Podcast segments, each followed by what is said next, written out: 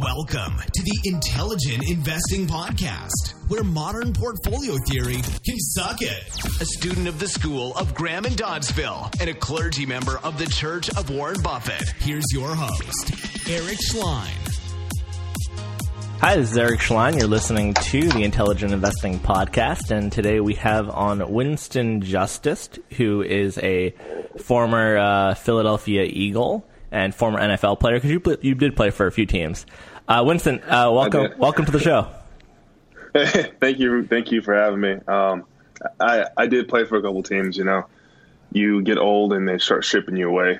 So do you do, do you feel like you were an Eagle? Times. I mean, do, do you, do you feel overall you're an Eagle, or do you do you kind of feel like you're part of those what is it three teams that you were on in total? Yeah, so I played for the um, Eagles, Colts, and Broncos and I felt I I spent most of my time with the Eagles, and I, I feel more of an Eagle because they drafted me, right? Right, and I felt like I went through so much uh, growth as a person um, when I was in Philly. You know, I got married. Well, I got married before I went there, but um, had three kids, all in, in Philly. So I, I tell my wife that you know when I was drafted, I went there with like a suitcase, and I left with like a wife, three kids, you know, I'm moving a whole house. You know, it's like, um, you know, a lot of growth happened there. So I, I, I consider myself Eagle. And what what year were you drafted? I was drafted 2006. Okay, so that was uh, so. Who was your coach? Uh, I was drafted by Andy Reid. Okay, uh, Andy Reid was my coach. So what what, and, what was um, what was that like? Working uh, being coached by him?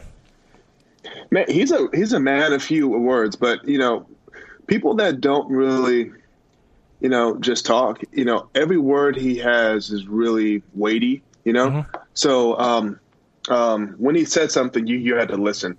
And um, I remember after every game, I mean, before every game, he used to say, uh, "Hey, it doesn't get any better than this," you know, you know. And so I remember one day we were playing against the Dallas Cowboys, and I think it was in it was in December, and it was cold.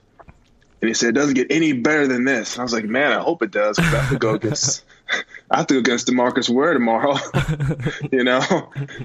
And it's 12 degrees outside. Um, but um, yeah. So everything he said had like a lot of weight. Yeah. And um, you know, he took a chance on me, drafting me. So I'm always grateful for that opportunity.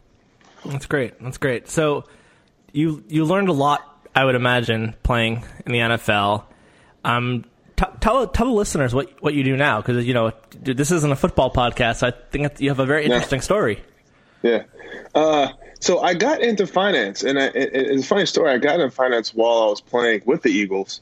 Um, I was a team rep for the Eagles. The team rep is someone that um, is kind of is in between the players and the coaches, and also uh, the players in the NFL uh, Players Union.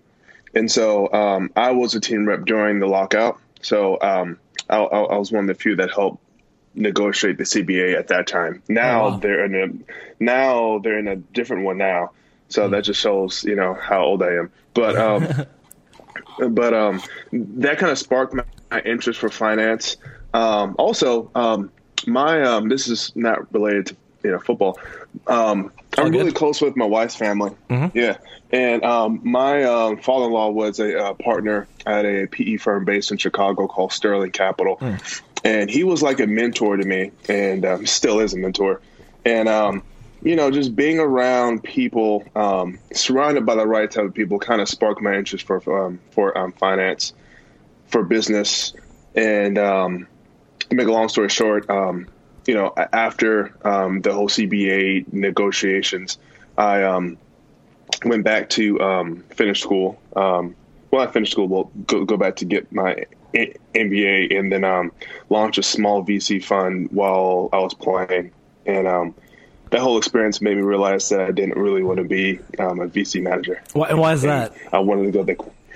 Um, because I, I, don't think I was best equipped to do that. I think that's really made for a certain type of person, mm. and um, there's a lot of factors And being a venture capital manager, like assessing, uh, you know, um, teams of, of companies, processes at that level that I, I just didn't want to do. So yeah. Uh, and um, but that's not saying look I'll I'll invest in it. It's just I'm not. I, I shouldn't be the one actually managing it. Right. So now tell our listeners what you do now.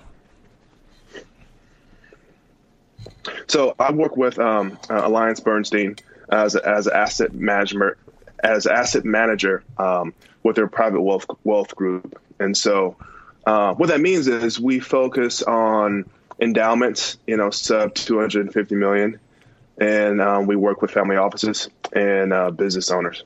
Interesting. So now you do that, and then you also So we help Yeah. we help create portfolios.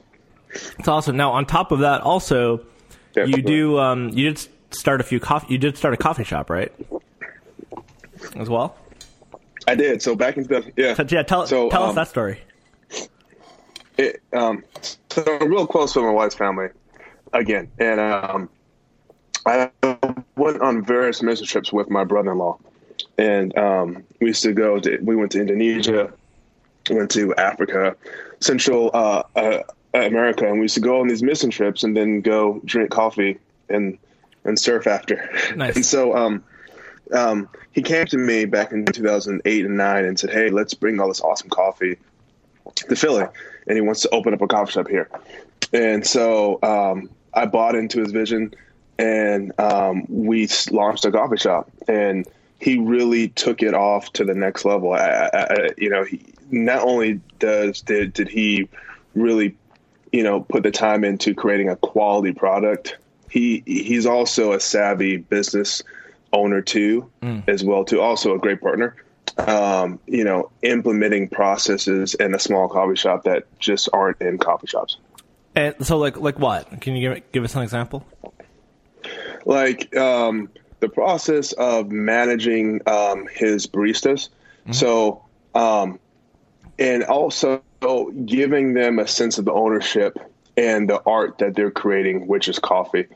Um, I, it, so, you know, it's different than going to a Starbucks, which Starbucks is is, is a great product too, but it's different because the barista is I, th- I actually think they're I think their beans are burnt. They're they're they're.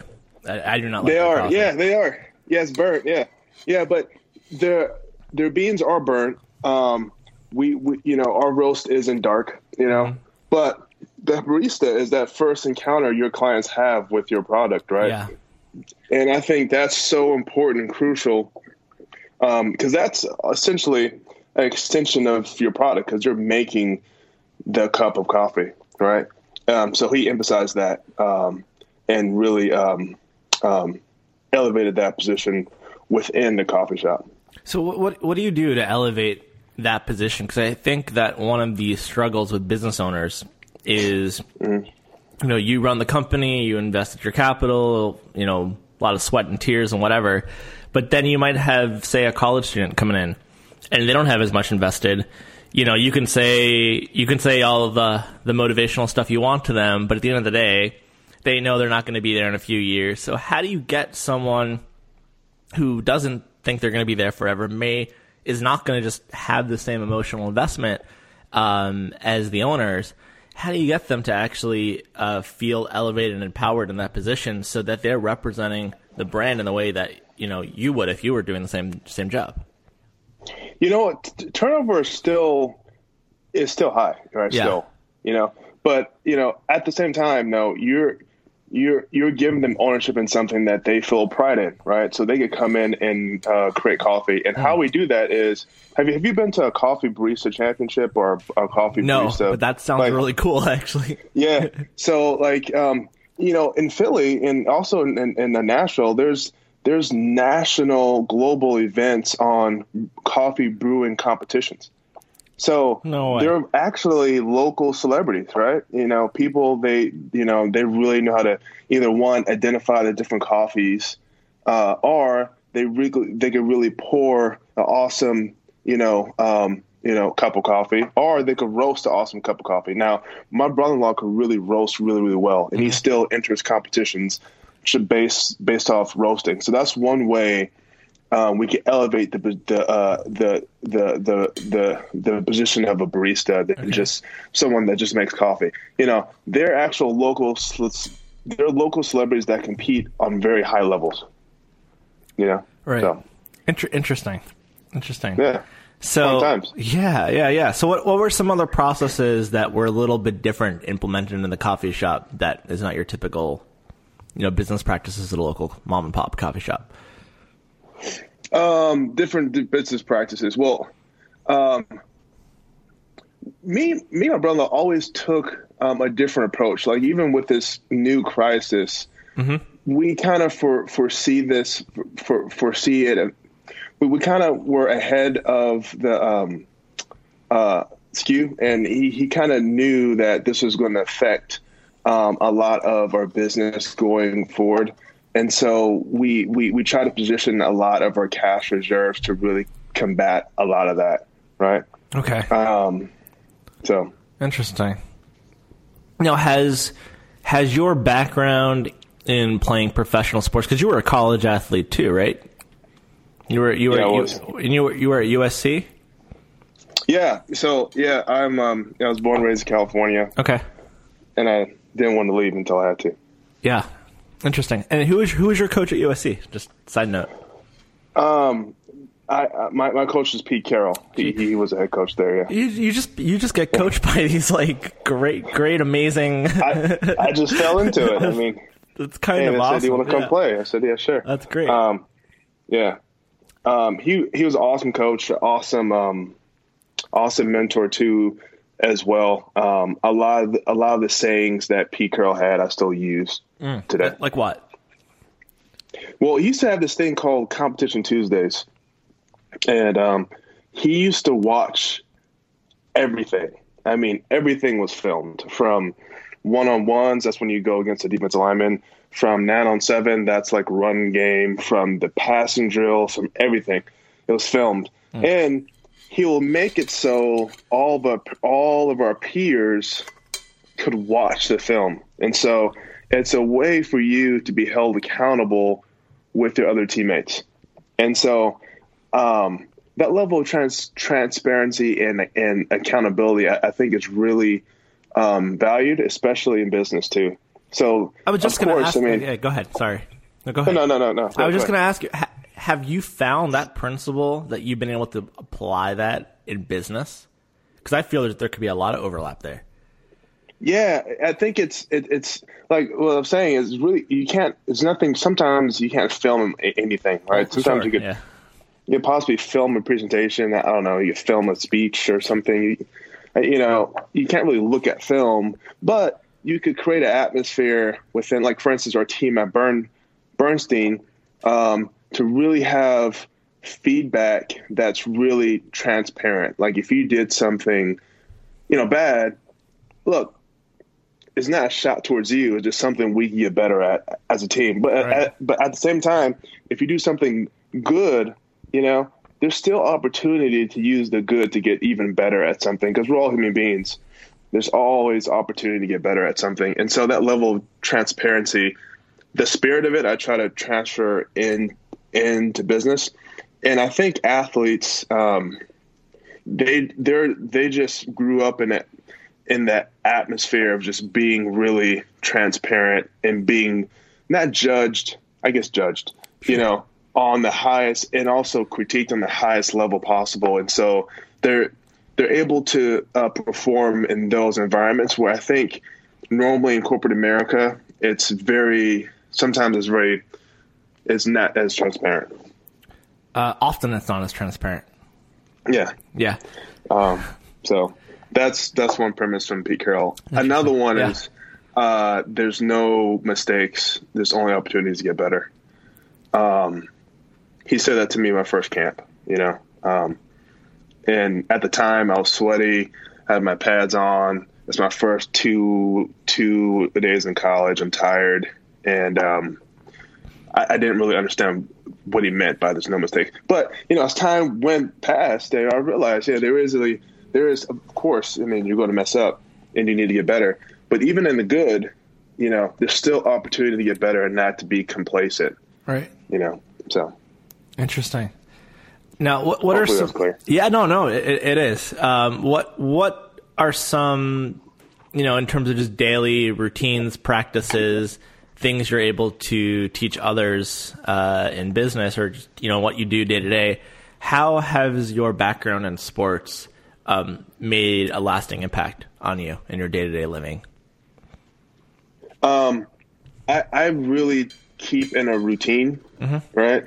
So I still start the day with a workout, you know, even in like, um, you know, in this days of social distancing, you can't go to the gym. We have a gym at the house here that I just go and use. And um, I start my day by doing that.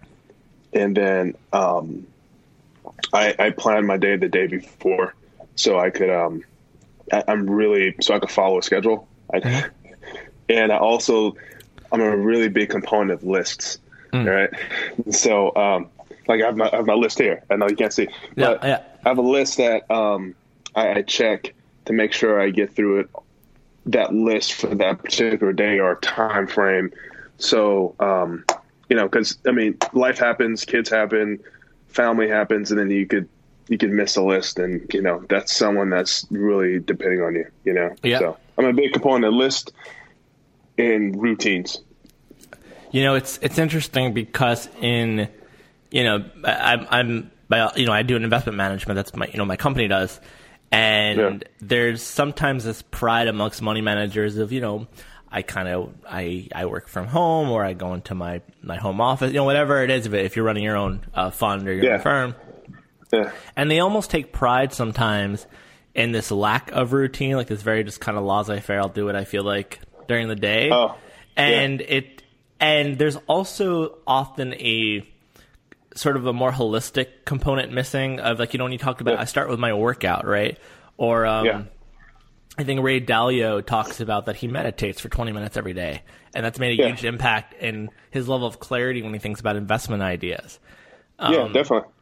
you know, I know for me, eating eating healthy, like just my brain Yeah. works better, and I don't think Yeah. there's enough talked about in the the business world and the investment world that you know if you actually uh, take care of yourself, you might do you might perform better. Your your mind is going to be is going to work better.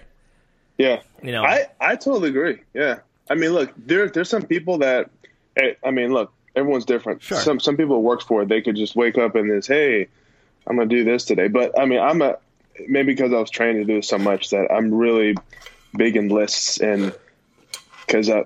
I know for some reason I feel like I'm always competing with somebody, right? Yeah, I'm always, you know, like if I don't wake up at five, someone else is, you know right. and like even though there's no one there, but like I still, still feel like you know feel like you know someone's someone's coming to get me. So like um so I'm um it's probably not a, healthy way to look at it, but that's that's you know I, I think I think it go I think it can go both ways, right? I mean, if if it's Yeah. if you're kind of a slave to that habit, there can be times Yeah. where it hurts you, but also yeah. it's gonna be a really good fucking habit where like that you show up, you're productive, and you know you you might get into the office, the first one in the office. You know, there's Yeah. there's a lot of benefit to that too. yeah there is just balance though. At the same time, on the other end, I have a wife and three kids, Right. And one, I want to be an example to you know my kids and say, hey, look, you need to work hard, but at the same time, you need to have a, you need to you need to not have your work, you know, be your number one and you neglect your family at the same time. You know, so there's a balance Right. in there. You know, work hard, but at the same time, hey, you know, my family comes first. You know, um, that's always a challenge, and I I go back and forth. You know, Well, you were you were you said you were married when uh, you were playing football. So I got married. Um, yeah, my first year playing football. I met my wife when I was at USC. Though Okay. she she she went to Pepperdine.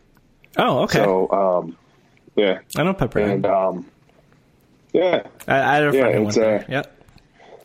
Yeah, awesome school. Yeah. you know, it was right on the beach. She she liked it. Um, and um, we got married the first year. So, So, so you got- you must have learned a thing or two about balance about balance there, where you're you're trying to you know balance working on building a marriage, you know, and a relationship, and also Yeah. building a you know football career. yeah, it was really challenging, and my wife had to go through a lot of growing pains. I'm, I'm sure you both did, right? yeah, yeah, we definitely both did because they're both young. Yeah. And I was 21. I mean, so I mean, it was like really a lot of growing pains, a lot of change, a lot of growth too, as well. you Yeah. know. Um, yeah, I'm grateful. awesome. Now, do you still? I gotta ask. You, are you are you an Eagles fan now? Is that the team? You're, is that the team you root for? Am I allowed to ask? To be honest, no. Hey, look, to be honest, I uh, I root for players that are still playing, and it's getting less and less daily. And then, um, so you I still you still you still some friends that are still playing. yeah, I do. Um, man, who's still playing? Well, I, the thing is, I don't know because the season's coming up. Right. You know, I play with Jason Peters. Uh, he's, he, oh, Brandon Graham's still playing. Okay. I played. I played with him with the Eagles. And let me see who else is there when I was there. I think that's it. Hmm. Brandon Graham. Oh, Jackson, Okay. DeSean Jackson. Yep. Because you're in because you're in Philly now, right? I'm in Philly now. Yeah. yeah, yeah. So DeSean Jackson was there. Uh, actually, we went to the same high school. Oh, cool. Where'd you go to high school? Yeah, we went to uh, Long Beach Poly. That's that's a funny coincidence. Yeah, um, it's actually a really big football school, but and um, you know, me and me and DeSean play on the same team. Yeah. Um, but he's he's still playing, and then um, you know, I follow coaches, so I follow Andy Reid. My offensive line coach that drafted me, his name is Juan Castillo. Okay. He is uh, he's the coach, the offensive line coach for the Bears now. Mm. So I'm rooting for him. You know, so we're all renting time. You know, that's what Andy Reid used to say. So you know, coaches bounce around. Yeah. What it plays. Interesting. What's some? What is something that um, either your you know your coach in college or your NFL coach something that they said or some bit of wisdom that they shared that no one's ever heard before? That this could be the first time someone hears it hears it publicly. That that you know that they would be okay disclosing. Uh, disclosing I, I guess those two sayings like I, I guess I said already. One was, "Hey, look, there's no mistakes with the peak peaker Yeah. opportunities to get better." Uh, Andy Reid saying it doesn't get any better than this, right?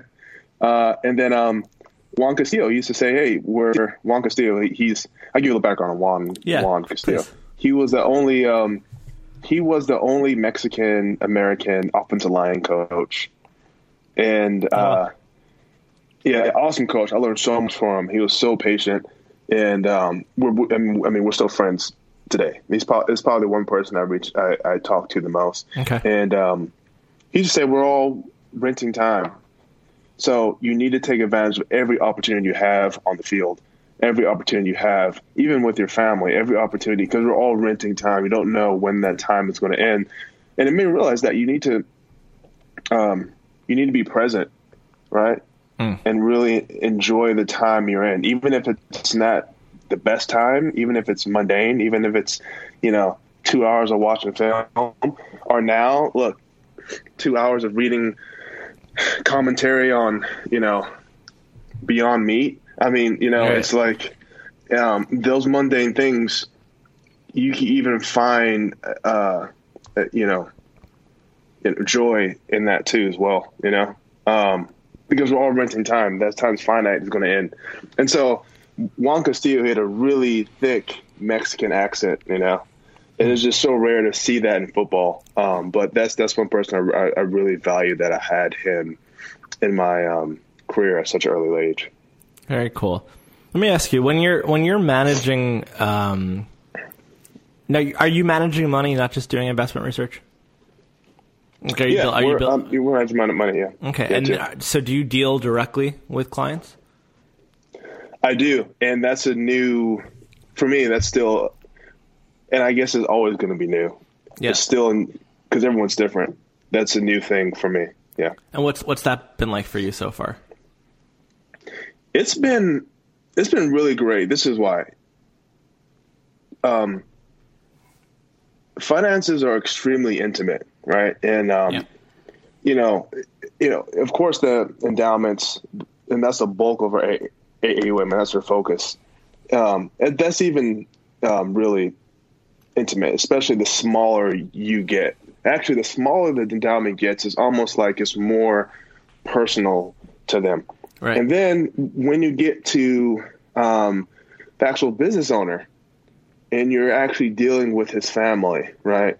Um, and then a f- business owner that's actually first time coming into really substantial wealth. Um, being in those living rooms um, is is a really u- unique, sacred, um, um, honored position to be in because they're really sharing things with you that they're not sharing with anyone else. Right. And um, I didn't realize that until I was actually in those rooms.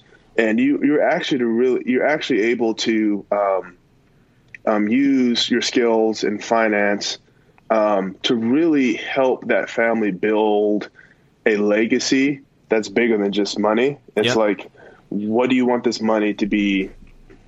You know, what do you want this money to stand for? What do you want this money to mean? An expression for you as a family and as a legacy, right? Um, Can you So can you say more? Can you say more really about? cool. Can you say more about that? What you mean by that? families like Yeah, like what what, Oh, what like, it actually for means instance- in, for for a family or what it stands for. Like, can you give me some Yeah. tangible Um, example of that? yeah, Cool. Meaning that like most people that um, so say you sell a business like and you have you're sitting on this you know this wealth.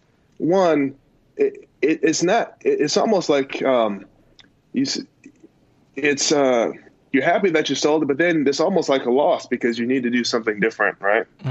Yeah. um, and and um, and so there's some there's a sort of identity issue there too that we want to walk through with uh, the families too as well. And then also, how do you want this money to impact your community that you live in in terms of hey, what do you want to give to? How do you want to leave this with your kids? How do you want to transfer it to your kids?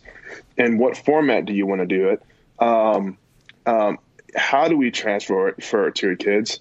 Um, and then if you and then in terms of the the the charitable the, the charitable aspect, um, what parameters do you want to put in place um, to give in the most effective way?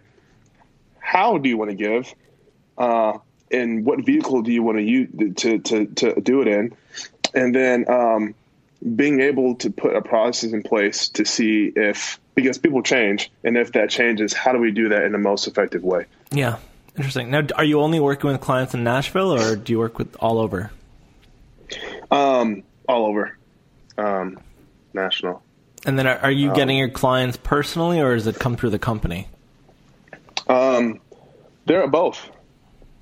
Um, and um, it's something that's really different than a normal broker, uh, you know, big wirehouse model. Um, it's not salesy, uh, you know,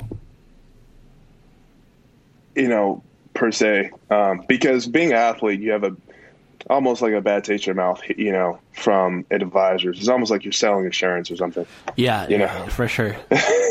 you know, and you never want to, you know, you never, you never really want to be in that position. Right, because I would I would imagine as a professional athlete, like there are there are um, financial advisors, investment advisors that they focus right on on athletes and Yeah, and it's I, I, it sometimes it's almost a little predatory the way they they approach things. It seems like yeah, um, you know, in all fairness, I think it's getting better. I think the Is player is actually, I think the player is getting more sophisticated. They're starting to um, be more aware on who they use as, as advisors, who they invest their money with. Um, they're starting to be more aware of their social capital, you know. Um, but at the same time, I just think it still breeds a lot of, you know, it's hard to sift through the good ones from the bad ones, and they're surrounded by the not the right type of people sometimes. so. That, but the yeah. player, I think, yeah, So, so that, that must help you in terms of you know what it's like if someone's being really kind of scammy with you, and you can be the other way. yeah, I, I, I do, I, I can, but again, the really Look, the really good guys you don't know, you know, Right, sure. because the, you know, Yeah. Yeah. Um, but at, at, at the same time, I still, you know, I still like, you know, want to help players uh, pick the right type of people to be with too, as well. So are you Uh, are you I working with other, with uh, former athletes or current athletes? Do you do that too? I do, but look, if I could, you know, this might sound bad. If I could do it for free, I'll do it for free because this isn't the focus of the business, and I think um, for this for for the setup at Bernstein, that can't be the focus. Right. This is this is because this this is I like doing this because I, I, I enjoy working with people that had the same type of experience I did, mm-hmm. and I want them to use my mistakes and also some of the things I learned along the way for them to be successful. You know. And what, um, what were some so, of the things that um, either some mistakes or some things you learned along the way? Some of the biggest mistakes, uh, even recently. Now, look, yeah. I mean, look. Sometimes I'm too focused, and everyone is too focused on the upside, right? Um, they're not too much. You know, if something has a drag on performance, you know, I was more apt to not not not do it, right? Right. Um, um, you know, I think it's important to not lose lose money as as well, um, and uh, to put um, different derivatives, different options, different uh, mechanisms in place, different hedges in a in a portfolio. And if it dragged on performance but limited some of that downside capture, I think you know, and, I mean, you know, I, would do it more often now than right. I would. So, in the best, you know, um, you can't swing for the fences all of the time. And I could, I mean, I could see you doing that also more with like endowments, right, where they need to make sure they have a certain amount of capital that they, you know, can take out a yeah, principal. Yeah. Mm-hmm. Right. yeah. Um, but even on the, the client side too, mm-hmm. as well. Um, I think I was sometimes projecting a lot of my own risk appetite onto other people. I think that's which, I think that's important because um, I know I know like someone for me, for instance, and and a lot of people in my investing community, right? We we go, oh, we have a long term mindset, and we're value investors, mm-hmm. and we'll buy undervalued stocks, yeah. and if they go down fifty percent, that's just part of the the ebbs and flows yeah. of the market, and we can always buy more. But for say someone who you know is a lot older, or maybe they just psychologically there's um Joel, there's a guy named Joel Greenblatt who is a professor at Columbia and he runs a a fund, and you know he was saying that you know when he ran his hedge fund was I think it was called uh, Gotham Fund or Gotham Capital back in the day, you know it yeah, had a yeah. I think I think he did about forty percent annualized over the lifetime of that fund. Yeah. And you know so they were very very concentrated. I mean, they would own mm-hmm. maybe six to ten yeah. stocks sometimes, right? But he was saying for you know the mutual fund that he runs, it's, it's extremely um, diversified because he said the average person would not stick in the like in that mutual fund if they were having the no. kinds of volatility swings. So he's like, sure, I would stick with it, but the average, you know, the average person investing in my mutual fund wouldn't, and I'm not technically serving them, and I had to kind of like, you know, let let go of my my personal expectation, kind of get into their world and and I think that's yeah. you know that's that's a tough thing to do. Yeah, no, I mean it hurts. I mean losing twenty percent. If if you look at your statement and you know a million dollars, you look at your yeah. statement, you have eight you have eight hundred grand. I mean it's that's a painful experience to go through, and most people. And look, and then you fall into the biggest, you know, pitfall of investing, right? Selling when it's you know low and then buying when it's high. Well, there's you know? a there's a statistic that the average investor uh, captures about twenty percent of the performance of whatever vehicle they they're investing in over the lifetime of that investment. For oh, ju- yeah, for just that reason, yeah. Yeah, because it's so difficult to time the markets. Um, there's this. I was reading.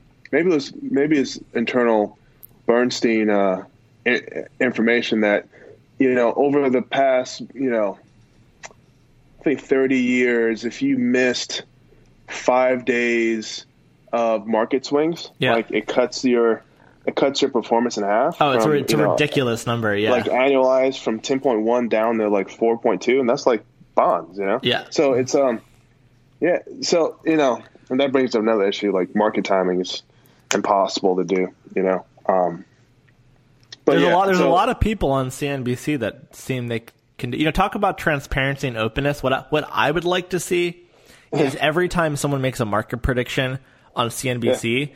that they actually have to come back in a year yeah. and talk about how what they're uh, you know, and they'll have a little stat sheet on the side shows what you know yeah. how many right because it's just like there's no accountability. They can just you know, I, I, I, I, saw a really funny meme and it said, uh, the stock market is often astrology for men. yeah.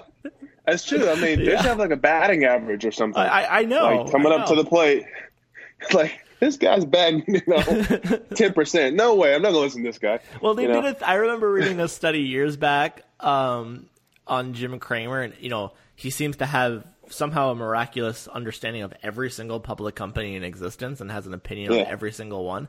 Uh, Yeah, And if you look at his uh, picks and predictions over the entire course of his show, this study was Yeah. from a few, you know, maybe seven, eight years ago. So who knows what it is now? But Yeah. it was about exactly fifty percent.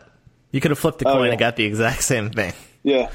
That's why. Look, it's so important to be exposed to different factors because even right now, this shows you that in this crisis that we're in now, that sometimes like we get in positions where look, someone might really sound really educated and really know what they're doing, but they could be really wrong too. Yeah. you know, and you just can't be just exposed to that factor. You need to expose to different ones now. Well, I think one of the one of the tough things as well is that a lot of the smart investors that I know, mm-hmm. they wouldn't promise certain things that are quote unquote marketable. So I think there's there's Yeah. there's very perverse incentives in mm-hmm. the investment the investment management industry where you know people will they want an expected you know return and you know what what what can I ex- what kind of return can I expect over five years? And I think it's a like, to to to the honest answer is usually I don't know. I mean unless you're investing in certain fixed income securities that could be really hard you know almost impossible to say well here's your expected return. Um especially if it's 100% stocks you don't know what stock Yeah. prices are going to do. So it's there's it's it's very nice to be able to come up with this clean cut presentation and have all these uh, numbers of precision and, and and be very marketable like that.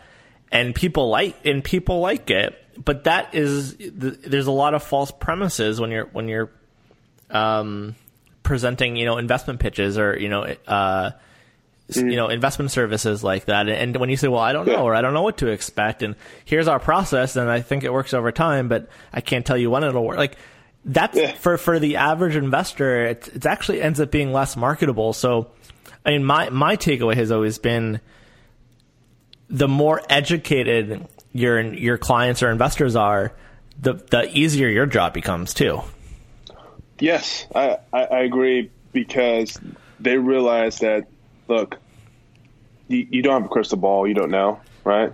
And the fact that you're being transparent, but at the same time you have a process in place and you have a disciplined plan. yeah And look, sometimes plans don't work out. Sometimes playbooks don't work out, right? I mean, our, our game our game plans. But as long as you have a plan, you have something to go off of. And I think people respect the fact that you have something to go off of, yeah and you leaving yourself open to be wrong sometimes, right but not all the time.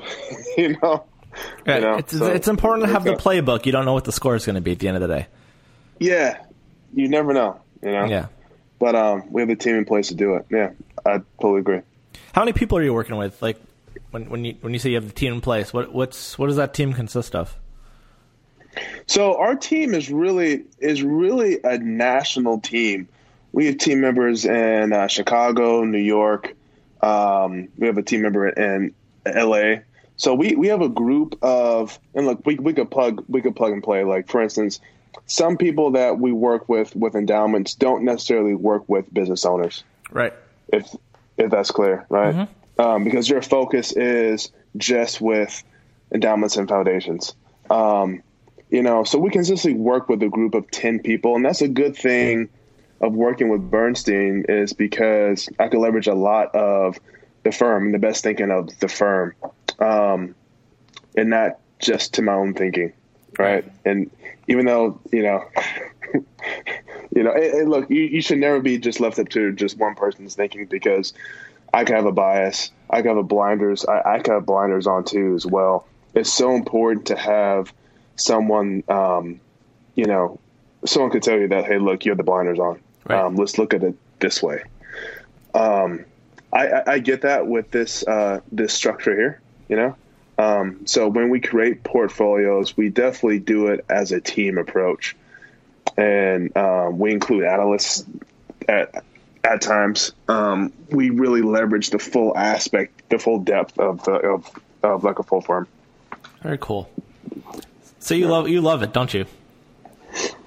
Um, I I enjoy doing this, yeah, and um, you know, prior to this, I was I was doing I was managing hedge fund, and prior to this, I was doing the whole long only fund. Yeah. This allows me to really like live life with people, but at the same time have um, use finance with that, and I I feel like I still have a lot to learn too as, as well, and this allows me to really grow into this field, and you know. Um, grow as a person too as well. I learn a lot from the people I work with too. Yeah.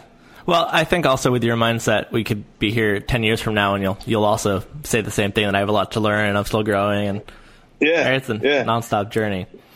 Um, you know, I'd want to wrap it up soon, um, but I just wanted to share, you know, with the listeners, is there anything um, that you'd want to share about your firm or what you do that we haven't, you know, covered on uh, the show? Um, no, I don't. I don't think so. Nothing comes Okay. comes to mind.